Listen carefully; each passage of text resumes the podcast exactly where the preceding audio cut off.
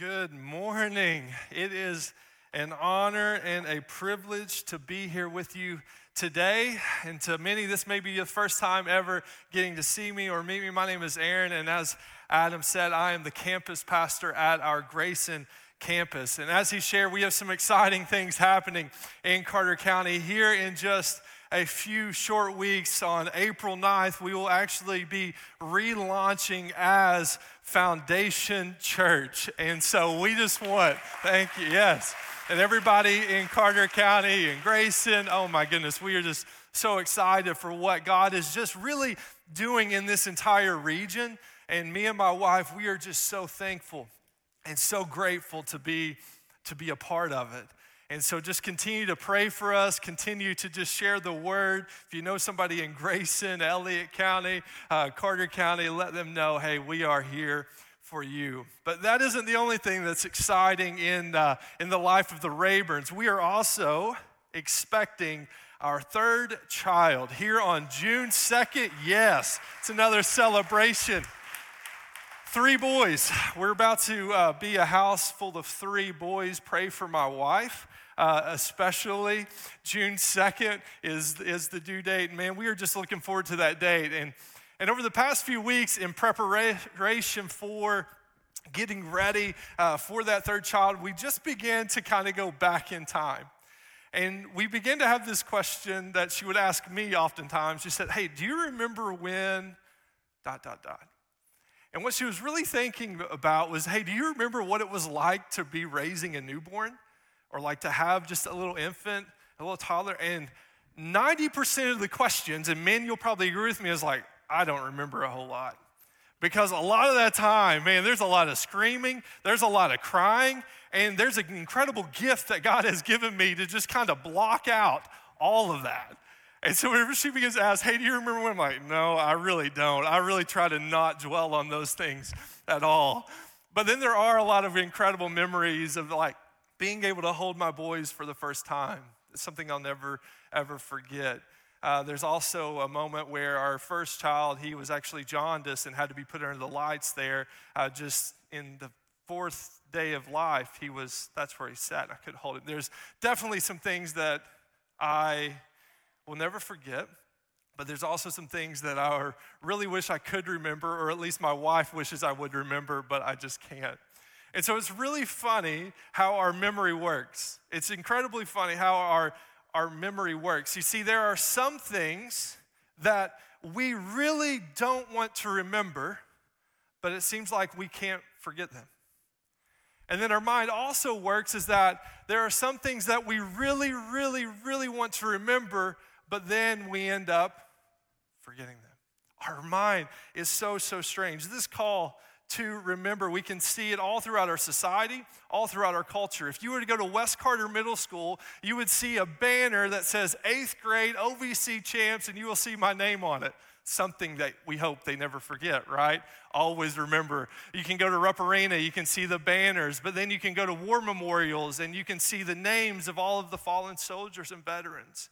If you go to the Auschwitz concentration camp, you'll see these words written on, on a plaque right outside. The one who does not remember history is bound to live through it again. All throughout our culture and all throughout society, we see this importance of remembering. But even beyond our culture and society, we see scripturally in the Bible that it is just as important to remember. You see the word remember from the Greek and the Hebrew used over 150 times, all communicating the things of which we should remember and communicating the things that we should maybe even forget. Now, here's what's funny in my walk with Jesus is that oftentimes the things that the Bible tells me to forget or to let go of, I tend to hold on to. And then the things of which the Bible tells me that I should remember, I tend to forget. And so you see this trend all the way throughout, all the way throughout our life. And here's what I've found, found in my own life and where I want to lead us to today is that oftentimes it is so easy for me to forget all that God has done in my life. Through cultural influences, through life challenges, through temptations, it seems like the enemy is always trying to keep me busy, trying to keep me distracted, kind of trying to keep me just going in a direction that keeps my eyes completely off of who Jesus is and keeping my eyes off of all that God has done for me. And so today I want to focus on the importance of remembering. Not only what to remember, but what remembering builds in us. And so, if you have your Bibles, we are going to be going to one of my favorite books of the Bible. It is the book of Titus. Now, you can find Titus by going to Hebrews and then going just a couple books over, and you will find Titus. It's three chapters long, but it's one of my absolute favorites. It is a letter written by Paul to Titus, and Titus right now is finding himself on the island of Crete. Paul had established a church there, and now it was Titus's job to build up the church. But here's what we actually find is that this was an extremely difficult culture and environment to build a church in. It is defined in chapter 1 of verse 12 that those that lived in Crete were always known to be liars, evil brutes, and lazy gluttons. Now, Paul, you could almost imagine that in this book, he actually begins to hear word that the culture was beginning to infiltrate the church. He begins to hear word. Now, if it, this was today, he'd be like, Paul would be calling up Titus and saying, Titus, bro, what's going on? Like, I'm hearing these things about the church. I'm hearing this thing about the people. What's going on? But instead, he gets some time to collect his thoughts and he writes this beautiful letter to Titus. But he sees that there's a, almost this blending of everything that Paul had taught them and then this what the culture was continuing to impress upon them. We've seen the two were colliding. And through this letter, Paul was telling Titus that, hey, man, you have got to raise up a group of people. You have got to straighten this thing out. Because right now, the gospel is looking very, very unattractive to all of those in Crete. And for, for the sake of the gospel, for the sake of the church, and for the sake of those on Crete, we have to right this ship. We have to right this ship. Why do I love this letter so much? Why do I love this so much? Because I believe it meets us, so many of us, in the same struggles and in the same calling that we face today. From the cultural influences we face to a struggle of how to interact and engage with our world, to a forgetfulness and a pride that has taken us away from the very heart of Jesus. They, like us, were called to live, that, live a way in which made Jesus compelling to the outside world. But how? How, might you ask? Could they live this way and be agents of change in such a corrupt culture? They were called to remember. Now, we are going to be picking up here in chapter 3, verse 1. They were called to remember. Now, there's, in, if you look at verse 1 of chapter 3, he begins, Paul begins this chapter, he says, Remind, remind them. Now, this word is extremely important. This is Paul telling Titus, hey, remind the church. So, whenever Paul tells the church, or when Titus tells the church, he's going to use the word, he's going to say, hey, remember. Now, this isn't just one instance. The way in which this word is written becomes so important It sets the context of it. What I communicate here today isn't just something that you hear one time. And he's telling the same thing to Titus say, hey, this is something to constantly be remembering constantly be reminding the church of these things. So set the context that this isn't just once that we should hear this truth, but this is something that should be constantly living and reminding in us, remembering in us. What does he call them to remember? In verse 1, he begins remind them to be submissive to rulers and authorities, to be obedient, to be ready for every good work, to speak evil of no one to avoid quarreling, to be gentle, and to show perfect courtesy to all people. He was calling them to remember to live obedient and kind lives. And he's seen this by first submitting to the, all authorities, to the government, to, to the officials, and even to children, your parents, to the church, your pastors, the wives, to your husbands, to the boss, your police, God Everybody, submit to the authority and then be ready for every good work. To sum it up, Paul was saying, be the best citizens in Crete.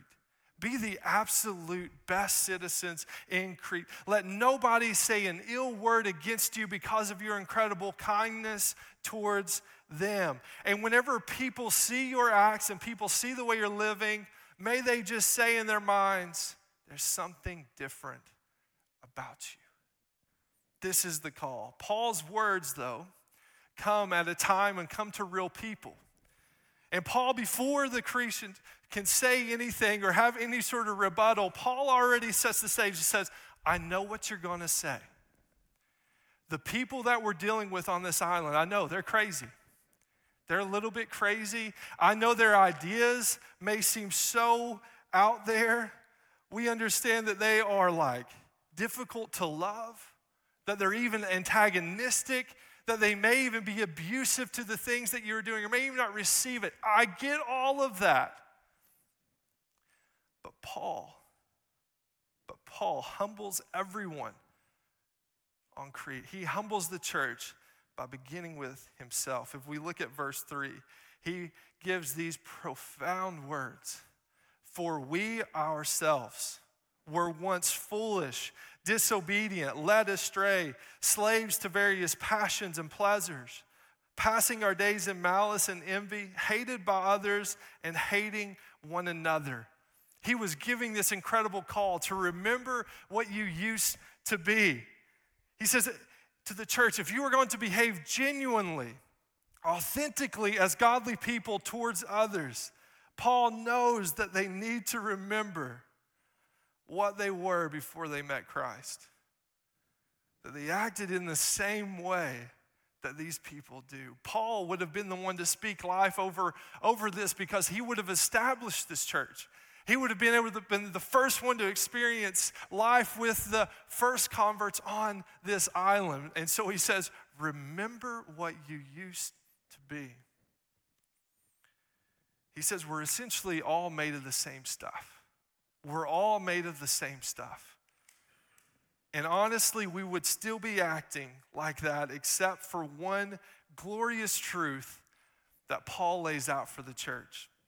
He goes on in verse 4, he says, But when the goodness, oh my goodness, but when, this is so powerful, but when the goodness and loving kindness of God our Savior appeared, he saved us. Not because of works done by us in righteousness, but according to his own mercy, by the washing of regeneration and renewal of the Holy Spirit, whom he poured out on us richly Jesus, through Jesus Christ, our Savior, so that being justified by His grace, we might become heirs according to the hope of eternal life. You can see he sets the stage. He says, Remember to be obedient and live kind lives. He says, Remember what you once used to be. And then ultimately, then remember when God saved you and how He changed you.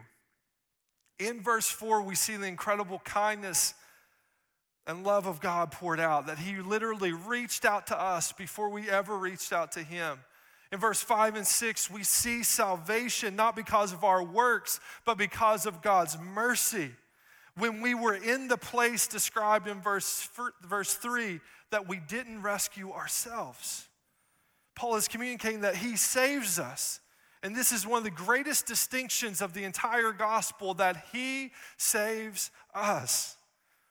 And Paul continues to tell them that we see salvation as our rebirth and renewal by the Holy Spirit through Jesus Christ, that we are reborn, regenerated, recreated, restored.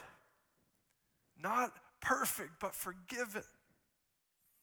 Just as water washes the dirt off our bodies, Paul says, so the Spirit cleanses us from our sins.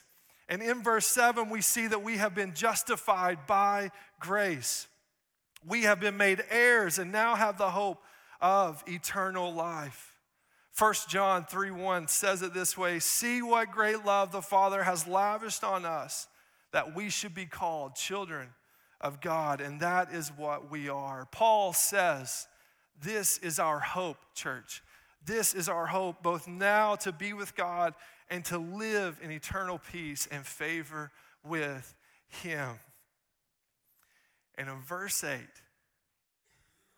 he continues on. He says, The saying is trustworthy.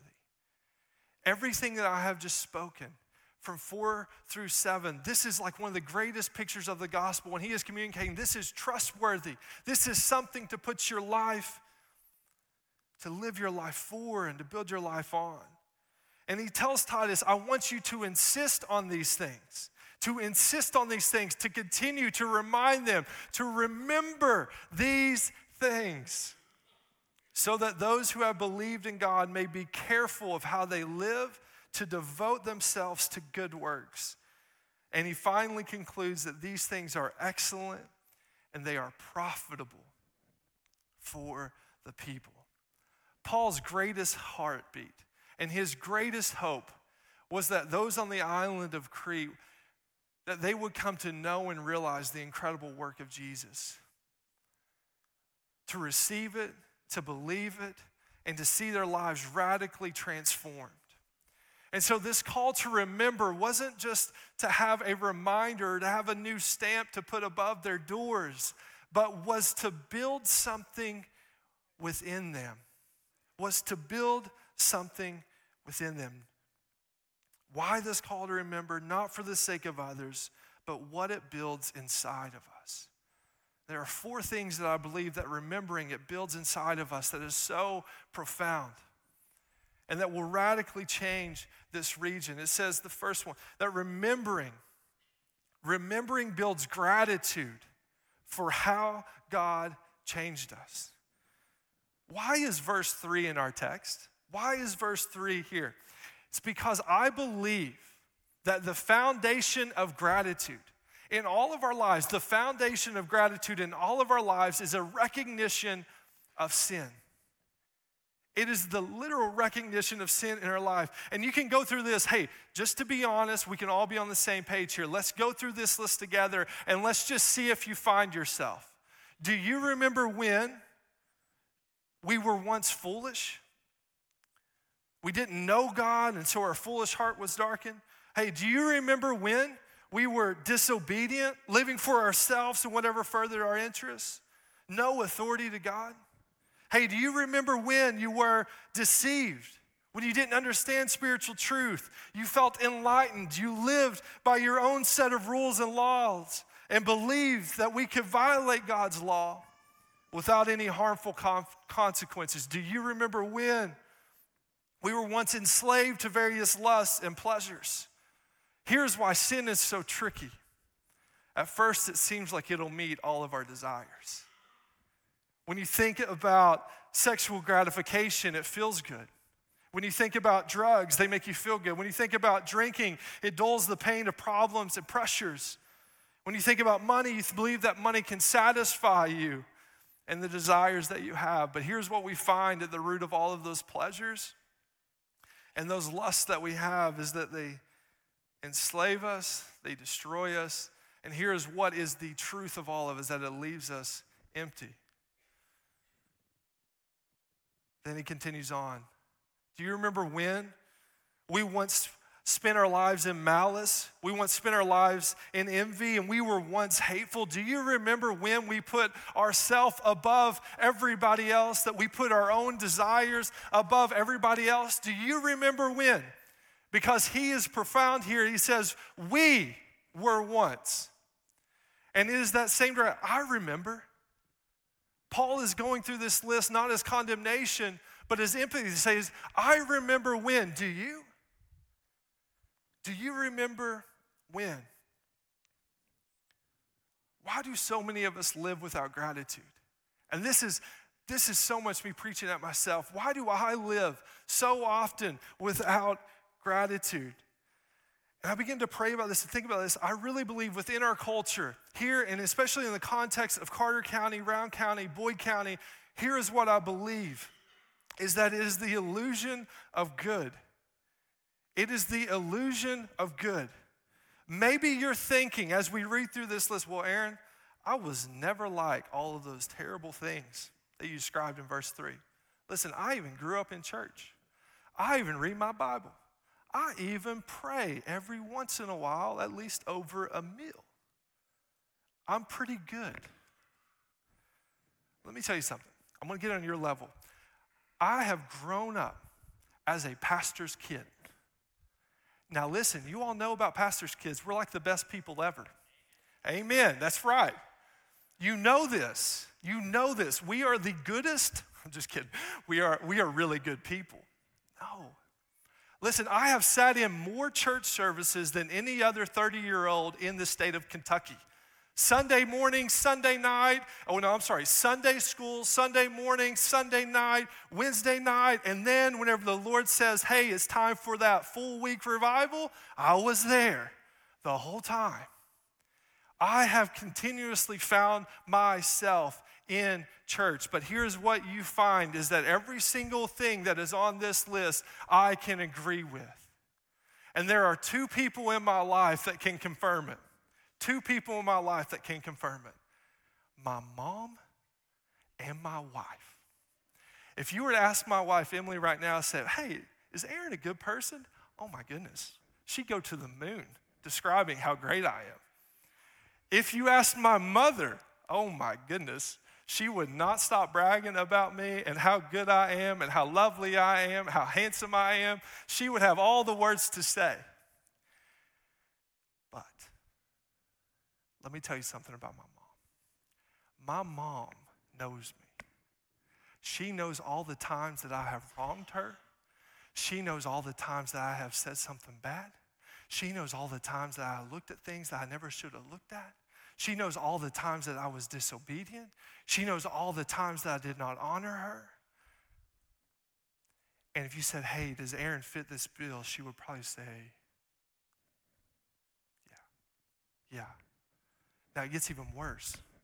If you were to ask my wife, my wife, if she could really peel back the surface, she could really peel back the layers, she would begin to tell you of all the times that I put my needs way before hers. She would tell you of all the times that I was just selfish in my actions. She can tell you of all of the times where I have let her down or I have failed her. It is these two people, and you have the same ones in your life, is that to the world, you may have this perception or this illusion that you are good. And I believe the enemy wants to continue to keep us, especially at the church, within this illusion that we are good. But there are at least one or two people in your life that know you, and they know that deep down within that we fit the same description that Paul has outlined here. That isn't to bring guilt and shame in your life. Hear me. Paul is not communicating these words to bring guilt and shame into your life. That is the enemy. The enemy brings guilt and shame into your life. You understand that? And then begins to chain you down with regret. When you begin to feel guilt and shame by remembering, that is not of God. He may convict you, but He is always faithful to those who repent. Romans 3 10 through 12. If you just don't believe me, yeah. It describes the human race that there is none righteous, not even one. There is none who understands, there is none who seeks for God. All have turned aside. Together they have become useless. There is none who does good, there is not even one. Listen, God's grace in saving you and in saving me was not a matter of taking a basically good person and giving you a little bit moral guidance or advice. You are not the first exception to those verses. And here's what I want to tell you today is that you will never understand or appreciate God's amazing grace until you see that you and me we're all made of the same stuff. That we are a lost sinner before he intervened in our life. And that leads us to the second thing that remembering builds within us is it builds humility. Remembering builds humility as we see that it was his work, not ours, that changed us. Oftentimes we just forget. Over time, we begin to believe and think that we have somehow saved ourselves. We point to our goodness, we point to our service, we point to our works, we point to our church attendance, we point to everything and everybody but Jesus. our deeds versus God's kindness, love, and mercy. Now, for many years, this was how I seen God. I essentially seen my life as being lived and based off of two boxes the good box and the bad box. And I seen God as just the umpire of the two. Every single time I did something good, I'm like, yes, check box. And then every time I did something bad, I'm like, oh no, check box. And I had this sense of who God was that He was essentially at the end of my life going to compare the two boxes and that my goodness had to be better than those things that I had done wrong to him and to the world. And I began to just feel and believe that it was then based on my works, based on my righteousness, that I was saved. For years, this is how I've seen God. But over time, praise God, it was God's love that led me to repentance. Paul is bringing us to the very heart of salvation, of our salvation, the mercy of God and the work of Jesus. It is His work, not our own self improvement plan. I began to have more and more confirmation of this in my life. And this wasn't something that just came to me once, it's something that I've continued to grow in and learn over time. His incredible love for me. And uh, two weeks ago, me and my wife, we took off on a Friday night, headed to Asbury. We wanted to be and see the revival. And so we got there about 9 p.m. And, and stood in line for three hours and then finally got into the room at 12 o'clock at night and stayed there till 2 a.m. It was wild for me and Emily, especially, I mean, she was unbelievable. Uh, just pregnant and standing there. And, but we just wanted to be there. We wanted to be there. And I wouldn't even say there was something that we wanted to experience. I just wanted to be in the room where something different was happening, where the perception was different, where God seemed to be evidently moving in a mighty, mighty way. I can't shake it and I can't forget it. We would begin singing and worshiping just two words in, and the worship leader would guide, and then the whole place would erupt. And I went home and I began to study what, what happens in revivals? Why do revivals happen? And you see, in this particular instance, it just happened because there was a chapel service, and at the end of it, confession began to happen, and prayer began to happen, and praise began to happen. All throughout history, here's what you find in revivals is that there is a great awakening that takes place. There's a great awakening that takes place. Imagine this imagine being a Christian your entire life. Imagine going to church your entire life, but never really seeing Jesus. Imagine that. This is what revival is. This is what it means to have an incredible awakening. It is literally as if seeing Jesus for the very first time for who he is and what he has done for you and for me. This is the revival. It is not based on their works, it is not based on their goodness, but it is only based off of who Jesus is and what he has done for you and me. Here is what is so important about this. Who do we then exalt? We do not exalt ourselves, but we only exalt Christ. Just seeing him for the first time, they fell in love with Jesus and they couldn't not follow after him wholeheartedly. But beyond gratitude and humility, remembering it builds kindness towards others who are in the same place. You see, our good works that, that Paul communicates in verse 1 and 2, they have to come from the right motivation. They have to. If we are going to reach this world, our motivation to reach them has to come from the right place. And it begins with gratitude and humility. Gratitude, here's what it does. Is it leads to these two incredible emotions. It leads to compassion and empathy. It leads to compassion and empathy. Gratitude for, for others. It's easy. It's easy. I know. It's easy, and I've seen so many conversations that have erupted in this. It's easy to become angry at the world. It's easy to become hostile to the world. It's easy to complain about the world. It's easy. And oftentimes you'll say these three words that I just don't understand. I just don't understand. That's four words. That's what you'll begin to say. And you know that they in Crete were saying the same thing. I just don't understand how you could live that way. I just don't understand how they could act that way. I just don't understand what's happening to our nation. You don't understand? You don't understand? Oh, how easily we forget. You see the preface to kindness is gratitude and humility so that you can see others in a different perspective. You see others as you once were. We need to remember that we used to be just like they are. We need to serve others out of remembering that others are in the same place that we used to be. And here is a fact that oftentimes the only evidence that the unsaved world has, the only evidence that the unsaved world has that we belong to God is oftentimes our godly lives. And oftentimes, here's what we find it's difficult to live in this culture at times, it's difficult to be kind, it's difficult to be gentle. And so, here's what oftentimes with the church, we just become passive. We just become passive in our walk. We'll say, hey, we'll take the salvation. And I'll take you, Jesus, but I don't know if I can connect with anybody else. I just don't know if I can be kind.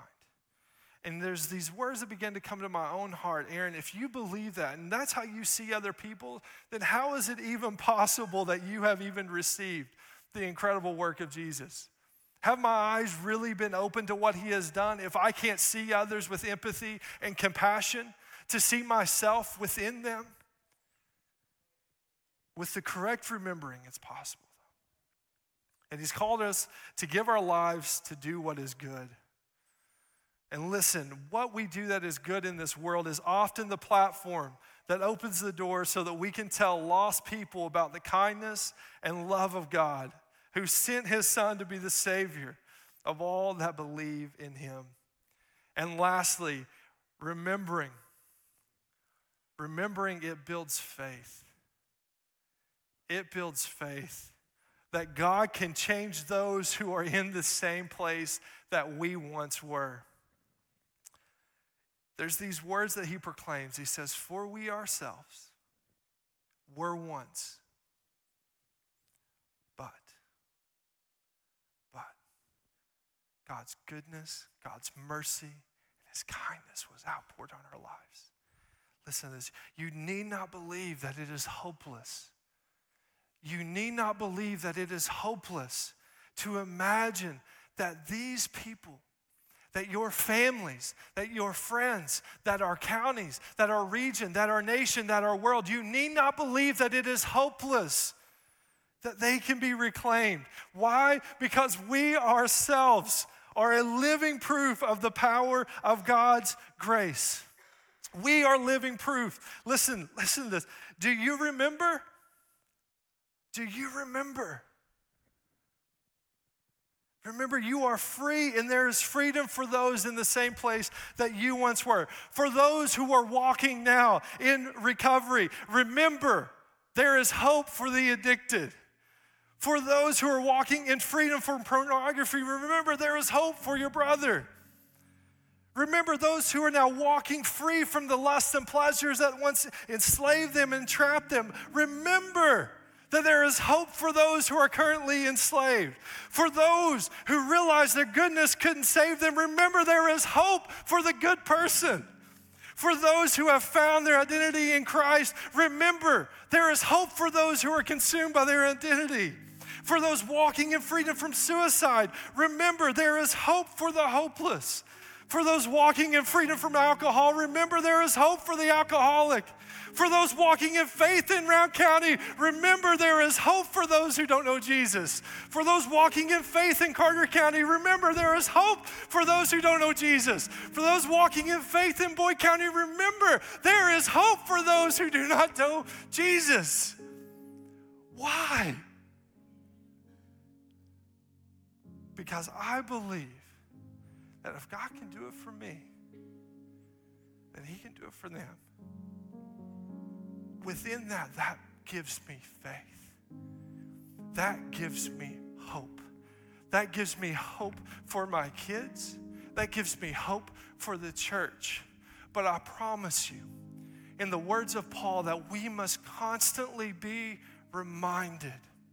We must constantly remember, for we were once.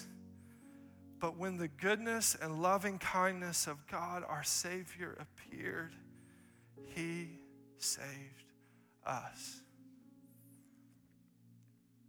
Today, I believe that God can do the same. One of my best friends, we've every single week we get to just continue to share the story of, of him reaching out to his friends. Every single week, he'll come in and we'll get to talk about how God has just been moving in his life and in the life of his friends. See, right now, he is the only believer out of his group of friends that he has had for 15 years. And oftentimes he'll come in and say, Man, I don't know if I can keep if I can keep hanging out with them. I don't know if I can. Uh, they just do some stupid stuff. and they just make me really mad. And they say things that just kind of really gets under my skin. And then that same week that he begins to communicate those frustrations, you know what he finds the next week come in? He said, Man, you won't believe what we talked about this past week. Man, you won't believe how this like YouTube video that we were watching ended up like leading to a spiritual conversation. And week after week, we begin to share.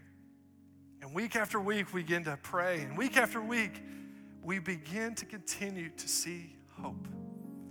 This past week, we were talking about the sermon. He was sharing some of those frustrations and and I began to share with him, I said, I know, I know. And I'm starting to smile, right? I know. It's hard. I know, man, it's difficult. I know what you're going through. I can't really understand it. And I know that there are some friends, man, they're difficult and they're hard to love. I know. But remember, I said, man, you remember where you were four years ago? You were in the same place. But I said, man, look at you now. Look at you now. Look at what God's doing in your life. Look at how God is moving in your life. And let me tell you something. Let me tell you something. There is hope. There is hope for your friends. There is hope for those that you love. There is hope for your families. There are hope for those that gets put in your life. Listen, every single one of us, if we profess Jesus as our Lord, every single one of us need a friend who doesn't know Jesus.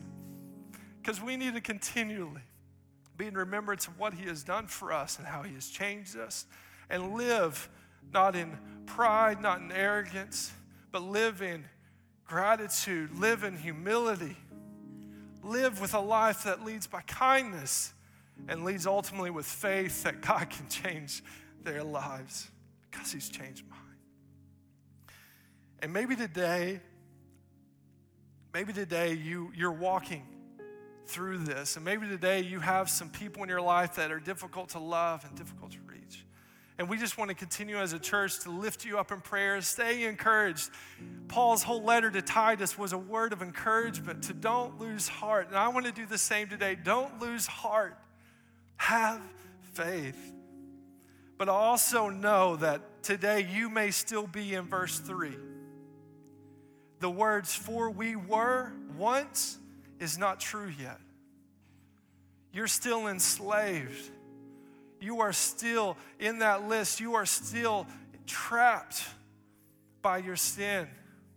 And today we want to proclaim that in the same way that Jesus has set me free and so many others free in this room, that He can do the same for you. And we encourage you, we encourage you to call out to Him we encourage you just to reach your heart out to Him and say, Listen, this is what I am, this is who I am. Transform me, change me, have me, God. I am yours. Because I believe what your Son has done for me. Listen, this message is one that's just been on my heart. And when I believe that in this region, that if we can constantly remember the goodness of God in our life, that the Lord will continue to move in a mighty, mighty way. So I'm going to ask for just for a moment here, would you just bow your head with me in all of our locations? And I'm going to ask you today, number one, at all of our locations, did you just bring to mind that person? That person that you have just been struggling with, that person that you have been just trying to reach out to, but you just continue to see wall after wall after wall? Would you just bring them to your mind? Lord, in all of our locations, we give them to you today. Lord, we pray that you would just continue to move in a mighty, mighty way. That you would continue to open up doors, that you would continue to give us faith to pursue them, continue to work within us, Lord. And then, secondly, today, I just want to encourage you. We have rooms in all of our locations called the Next Steps area. And in all of our locations, there are people there that want to pray with you, that want to encourage you, and that if you are struggling right now, and verse 3 is where you stand, and you want to receive what Jesus has done for you, here's what I encourage you to do. After all of after our service, immediately go to the next steps area. They want to pray with you, they want to encourage you. Father, we thank you for bringing us into your house today. Lord, we thank you for your goodness and your mercy, Lord, over our lives. We thank you that, Lord, that your writings, Lord, to Titus are still connecting with us right here today, Lord. May we leave this place full of gratitude, humility, ready to do kindness to those that we meet, Lord. And may we do everything and live in a, such a way that faith is how we are known and faith is how we live. Thank you for being here with us today. In Jesus' name, amen. Thank you so much for joining us today. If you took a next step today, we would love to get to celebrate with you. So please let us know at our website, betterlife.church slash next steps. And to stay connected with